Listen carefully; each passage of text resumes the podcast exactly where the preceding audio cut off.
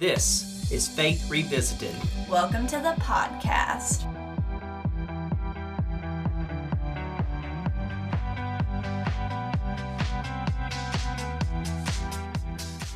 On Faith Revisited, we'll talk about our own church as we're constantly trying to adapt to an ever changing world as a downtown historic church. We'll talk about United Methodist matters as our denomination faces an exciting and uncertain future.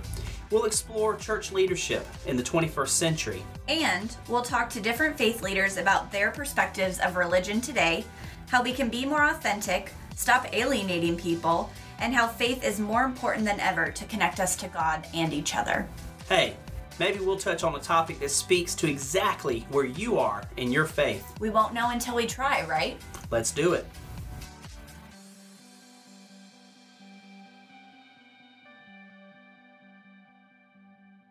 Hello, everyone. Welcome to this week's episode of the Faith Revisited podcast. Thanks so much for joining us today. Molly, everyone is so excited to hear your voice back. hello, Done hello. enough interviews lately. It is so great to be back with you.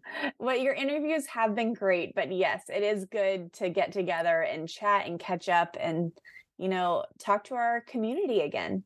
Absolutely, absolutely. So, what are we going to talk about today?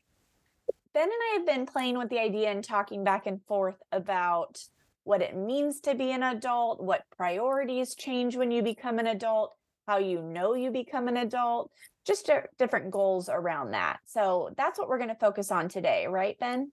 Yes. Now, part of that is I've been going through a midlife crisis probably for the last year or so because I've turned 40, Yes. which means I am no longer young clergy, young pastor, or young anything. I'm in midlife. Now, you're still young. Uh, I mean, I'm in my mid as- 30s. I'm in my mid 30s. So I definitely am beyond the 20s life phase. Yes. Not as young as when I met you, but Correct. yes, you, you're, but you're still on that younger end. So, but for listeners who either are in our age range or even older, maybe they can laugh at some of the lessons going, ha ha ha. You know, If only they knew. I know, and maybe, and maybe there's listeners a tad younger who are going to say, "Oh boy, you know, you may not register today, but in a few years, I remember a podcast when somebody talked about that." But somewhere in the mix of all of that, I thought it'd be fun to just talk about like, you know, there's that whole term, you know, everyone talks about, oh, adulting, Yeah. adulting. It's so hard, you know, all this adulting. That's funny, and memes are great, and reels and all stuff. But like, what does that really mean on a deeper level, and what Yeah. are we learning? Yeah. in the process. I thought we could share a few minutes on some areas of life and what we're learning. Yes, that sounds great. So uh, we've broken it apart into six different categories that we're going to touch on, and we'll see what we get through. Um, let's start with family, and this also means children because we both have children now. So Yes. What are and we have some- children? Yeah. We, we have kids in, in different age ranges. So I have an 11 year old and a six year old. and I have a one and a half year old, so I'm in Okay. toddler babyhood. So for listeners, just know this is the range depending on where your kids are in the spectrum. I, it goes from about to enter middle school to toddler, Yes. um, and everything in between. And let me just say to start this out, when we talk about adulting, you know, I did wait, quote unquote, a little bit later to have kids. I was well out of my 20s when I had my first child. Um, I still don't feel like I have, like, who gave me permission to be a mother? Like, I don't know enough about any of this stuff, but it did hit me last week. I was standing in Publix and I was like, you know what? I need to buy popsicle molds because I think this summer Trent would really like to have like juice popsicles. And I sat there and I like ordered it on Amazon so it would be there tomorrow. And then I bought juice and some fruit and stuff at the grocery store. And I was like, wow, like this is the first, this was a realization that like, wow, I'm a mother. Like I thought of this whole thing because it's something I think he would enjoy. Uh, it was a random realization because most of the time it's just survival mode but it was a moment of like oh my goodness like i am a mother i this is adulting um turns out he doesn't really care for popsicles but you know it is what it is one day for for for parents of very young children, and I wish I had done this more. So I'm gonna be the old parent here. It it can be a fun exercise to go back and and one of the things I do with my journal, I, I have a stack of journals. Um, for those who can't see me, I'm pointing to Molly on Zoom uh, uh, on a bookshelf, and I look back. Where was I today? A year ago, two years ago, Mhm. three years ago. For parents, go back on your social media and into your pictures and look at what you know your pictures pre kids and then post kids and see the evolution in you like even down to you know look at this was on a friday night and look at what a friday night looked like three years ago and you know we were out at the food truck park and and we're much more exhausted now. We just look yeah yeah yeah this, this one we look exhausted and we're you know at home or go back on your amazon order oh history. goodness. Yeah.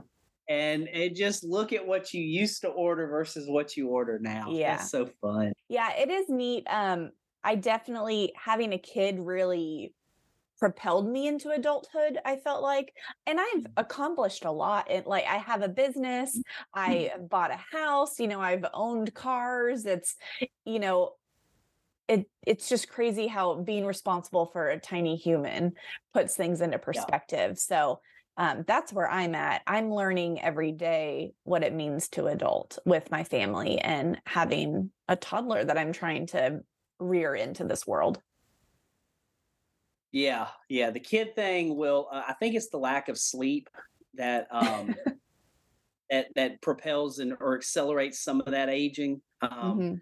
But the kid thing definitely will. For me, it it is a it is a change to begin the process of giving your children to the world. Mm, Because when they're toddlers and babies, they need you for everything. yeah and as exhausting as it is it, it's absolutely wonderful and gratifying because you can you can fail at a lot of things in life but for most of us who are healthy and you know have the wherewithal to be competent parents hmm y- you can at least meet the needs of your child. You can keep them clothed keep them fed keep them changed you know keep them from breaking their neck when they start climbing on things like Mhm. like okay we can do that. Um and then you begin to do things like take them to school and leave them. Hmm um, I, I, I wish I had handy a poem I heard once. That's just gut wrenchingly beautiful, but it's about a father who watches his daughter go to school. And somewhere in the poem, he says so beautifully, he connects this notion of the daughter getting further away with how small her frame begins to look and how frail she looks in the world. mm, And it's all because she's getting further away. yeah Um, so for Olivia, she is 11, going on 21, and she she she has not only a personality, she has likes, dislikes. She has a secret life. You know that preteen. Mhm. You, you she has a life that her parents don't know about. Like you Yep. know everything right now that Trent Yeah. does and most things. She has a secret life Yeah. of texting and friends and conversations Yeah. and inside jokes, all of that. Um, and all of it is a preparation for the hope that one day we're going to launch her into the world and give her away. hmm And and that's the beautiful and painful part of parenting is that you know it it's eventually not about us. It, it really is about them, right? uh, Sam is six, and so he's really coming into his own and his own personality, um, which is super fun because it, you know, little you see little glimpses of a personality. Like like Trent, you can see those little, you can see some mm-hmm. personality really mm-hmm. coming out and coming into his own. And by six, I feel like they've got the personality. They're not just mimicking you as much. Like some of it is them, some of it they just mimic what they see you do. By six, they really are thinking, and he Yeah. says things clever and has interest and tries to explain Minecraft, which if you want to just have your head spin on a swivel, ask a six year old to explain Minecraft. Yeah. Most mind bogglingly confusing thing you've Yeah. ever imagined. Um, I will say, but oh, go ahead. go ahead. No, no, no, Well, no, you go. I was thinking in terms of you know, when you hit this middle age number with children is one thing, but we also have, you know, our parents who are older yeah. and that dynamic changes too and that's all a part of family and i think the lessons being learned is you know we're now in a more responsibility role for mm-hmm. the well-being and caretaking of you know our parents also yeah so we're preparing to be in that they call it yeah. a, like a sandwich generation mm-hmm. and you're sandwiched between caring for kids who haven't quite grown up and caring for parents who are aging yeah i'll tell you one thing I know about you. You talk about parents that has been weird for me. When you're a kid, your parents are larger than life. I wrote this down as a note. Yeah. Yeah. Yeah. They're they're they're larger than life and their mm-hmm. friends are larger than life. And it is it is just the damnedest thing to be near 40 and all of a sudden you're like, Mom's old. And her friends are old. Yeah. See, well, I was thinking of it in a slightly different way is I always looked up to my parents and my parents' friends, and they did so much. But, um, and this is nothing on parents. I'm one now, but man, they're all human. Like they oh, all yeah. make oh, mistakes. Yeah. They all like I'm everyone's doing the best they can with what they have. Yeah. And that's nothing wrong with how I was raised, or it's just now that I'm in that same role, I'm like, wow, like we are just doing what we can. And that's wonderful Yeah. and and and that's a great point you know that that's part of that realization in in in the recovery world we call it right sizing mm-hmm. where you know our egos tend to make us think we're bigger than we are or you go the opposite way and think everyone hates you so you become smaller than you are right sizing is just being who i am exactly mm-hmm. as i am yeah and it is crazy because you've had this elevated view of your parents and then you get to be one yourself or or just you know, an adult yeah yeah, yeah, or you're the age that they were when you remember being mm-hmm. this age and looking up to them. And, and you realize, man, they faked it for years. They yeah. were just trying to figure it out themselves. Yeah, because I'm faking it like too. Said, yeah, exactly. And like you said, they're just doing the best they could with the light they have. Mm-hmm. Um, and the best we can do is parent our kids the way we were parented. And some of that is bringing forward good things. Mm-hmm. And some of that right sizing is saying, how do I reconcile that I can love my mom and dad, whoever raised me, but recognize their humanness and say, but I'm going to reject certain things that yeah. I just don't want to raise my kid this way. Like one thing in my household was that we communicated through yelling. Mm-hmm. It was a very my parents got divorced, so it was just a very angry home. But it was a lot of communication of just outburst of anger and frustration and things like that. And and we don't yell in my house. We mm-hmm. don't yell at our kids. Now that's mm-hmm. not to say my mom's a terrible person or that my dad. I mean, they have their struggles, yeah. but they're human. Yeah. And we just you know some things, and I'm sure someone in their household growing up yelled, and that's why yeah. they did. And we tend yeah. to bring that we have that but similar you, realization and i think this will actually lead into our next topic mm-hmm. that we're going to talk about about marriage but that's a conversation that my husband and i have had based on what we want to do what we want to emulate and what we want to improve upon how our parents raised us um, and we've had those conversations about okay we want to be more cognizant about being present and being there physically for trent um, mm-hmm. um, whereas you know his parents, you know, uh, work or priorities, you know, like which one comes first type thing is basically what. But let's go into marriage now and adulting. You've been married for 17 years. Wow. And I've been married for seven. Wow. So we are like, I mean, 10 year difference with a partner um, plus however many years before that. So, what are some adulting and lessons that you feel now? Yeah, we could almost break this into a whole nother episode. um, you so you've hit you're you have hit the official we're not we're not newlyweds anymore.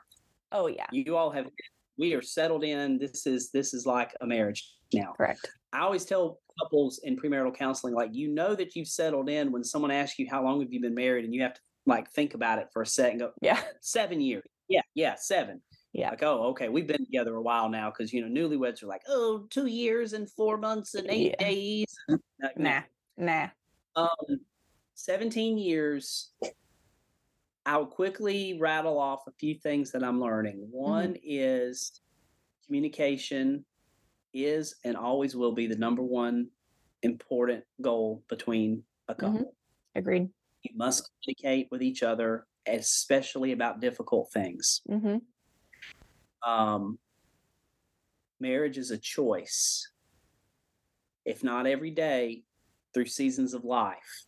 Mm-hmm. And it gets easy to think that you just assume you're going to be there together. But you have to remember we're still choosing, actively choosing each other. And if you Mhm. forget that you're actively choosing each other, then then a, then a, a rift will will inevitably come. Yep. Another thing, and this is after seven almost 17 years, really hitting me. You're not only marrying the person you married on your wedding day, you're marrying the person that they become 10 years later, Yeah. 20 years later, because we all change. Correct. And one of the reasons I think marriages struggle to survive long term is you eventually both evolve into two people that if you're not that, that that you just don't know how to connect the way that you did when you were two different people 30 years earlier or 10 Mhm. years earlier or whatever it is. Um and so you have to love the person not that they were, but the person that they are today And who they're becoming. and that's exactly right and choose to to say i'm going to be with this person as they become something new Yeah. um practically speaking date each other mm-hmm. all the time um and going back to kids someone told me this and i, I tell other in fact i told a couple this the other day they're sending their kid off to camp for the first time only child mom's feeling mom guilt because mom and dad have decided to sneak off while they're gone and, and go on a trip. Mm-hmm. And I said, that is crazy. The best gift, and someone told me this, the best gift you can give your children is a healthy marriage. Mm-hmm. Absolutely. And as a child of, two, of, of a divorced couple, Mm-hmm. I can tell you the best gift that that you can give your kids is a healthy marriage. So Yeah. continue dating each other and making each other a priority. Also, because I've known couples in churches that they are fabulous parents together and they're Mhm. fabulous at raising their kids. And then they get their kids out of the house and it's 25 years later and they Exactly. look at each other going, Who in the heck are you? What do we do? Yeah. what do we do with each other? Like, Yeah. and it's hard. Empty Mhm. nesting is hard. So those are Yeah. quickly some some Yeah. marriage things. What about you? I have two. I think the first one is that the partnership always comes first. So beyond Mm. kids, and that's part of what you just said. Um, once the kids are gone, one day you're going to be left with your partner. I think making sure that you both are on the same team, no matter what, and have the best interest for the other person and for the team as a whole. Um, and that's regardless of extended family or friends or whatever, but you Boy. and your partner come first. Um, There's a reason in scripture that it says that that they the two become one and they Yeah. go create another family. You Yep. leave your family behind. Yep. And then my other one is this is something I believe, and I know some people would disagree, but I do not believe that your spouse should or has to be your best friend. I think you need to be a whole person in addition to your partner. And there are certain things that my partner cannot fulfill, nor would I expect him to, um, to help fulfill other parts of me, like that other friendships would have, that, you know, female friendships can communicate with. And not that you just need someone to go, I'm not saying go talk trash about your partner to someone else, but, you know, there are always things that someone else can fulfill. Like my husband cares so little about celebrity gossip or books that I'm Mm. reading, but I like really, really care about that kind of stuff. And so I need a best friend and someone that I can bring those other parts of me that are complete um, to help uplift all of me. So I I am in the camp that I do not believe that your partner needs to be your best friend or should be your best friend. I think there is still a whole person as a part of that team. At the very least, your partner cannot be all things to you. Correct. Yes. Because They, they, yes, Thomas is my favorite person. Absolutely. And then you're putting so much pressure on that person to oh, always be exactly what your whole self identity. So and, and guess what happens when they can't be? a lot of to resentment. and you resent them and and and and guess where the heart of resentment tends to lie not in them in you in you. Yeah.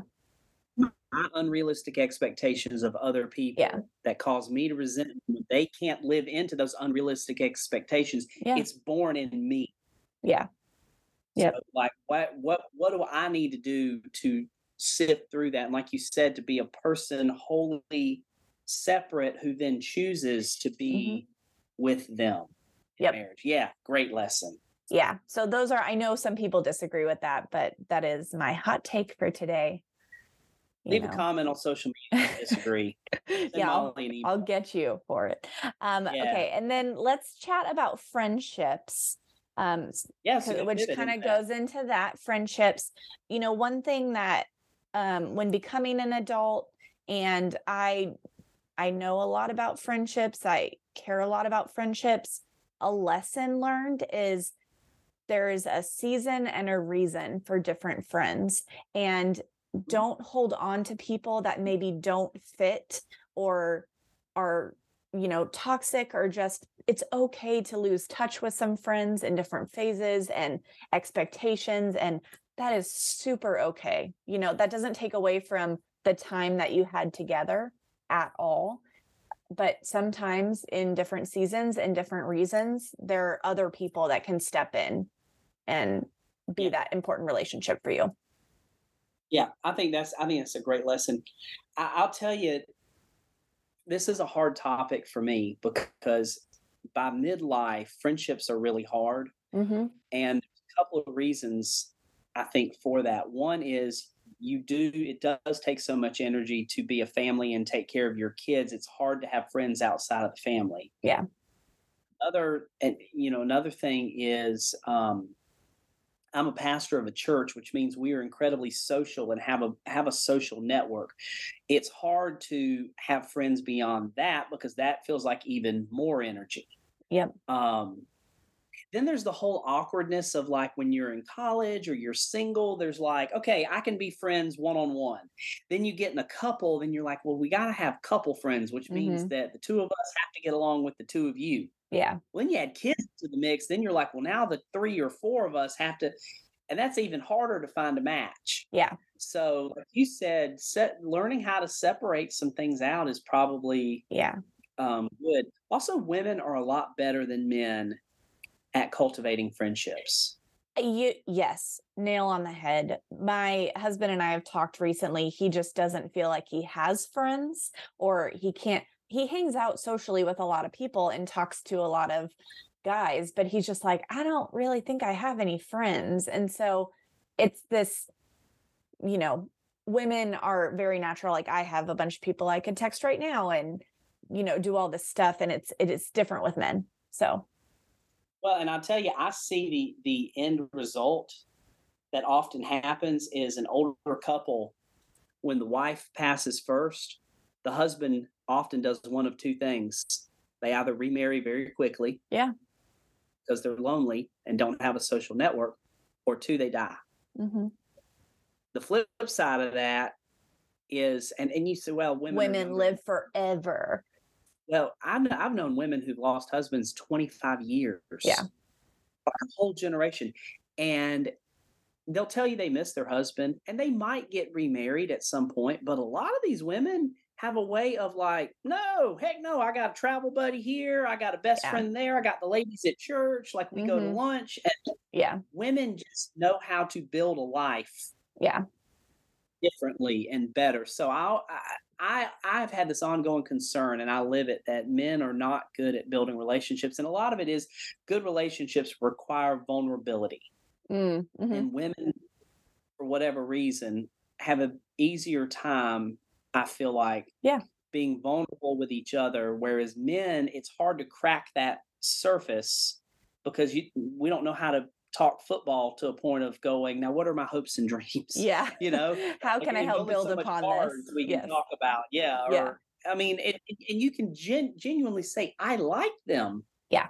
But I, but how do you take that relationship, that friendship To the next level. level? A couple of my best friends are pastors. Mhm. Part of that is we can share similar experiences, but I think through our training and and life with people, we also because we a lot of us we don't talk about ministry much Yeah. at all, but we can talk about other shared interest and and care about each other. We can talk about mental health, Yeah. with each other Mhm. and hopes and fears and things like that. So, but I wish that I had more friendships. I'm starting to wonder if we don't reach an age in adulthood that the object is not to have as many friends as possible, but to have a few deep friends. Yeah. Maybe that's just me. Yeah, no, I agree completely.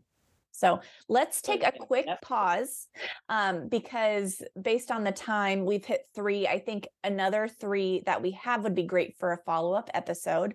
The other three topics we want to hit on are work, spiritual, and self. But let's wrap this podcast episode up. And thank you all for joining us today on Faith Revisited. If you have any lessons learned or adulting realizations that you've had, please let us know in the comments or reach out to Ben and I on social media. You know, we're everywhere now, right? Threads and Twitter and Instagram and Facebook and All of all of it. Do you have a Substack yet? Is that No, I've been toying with it though. So you can find us everywhere. So thank you all for joining us on this week's episode of the Faith Revisited podcast.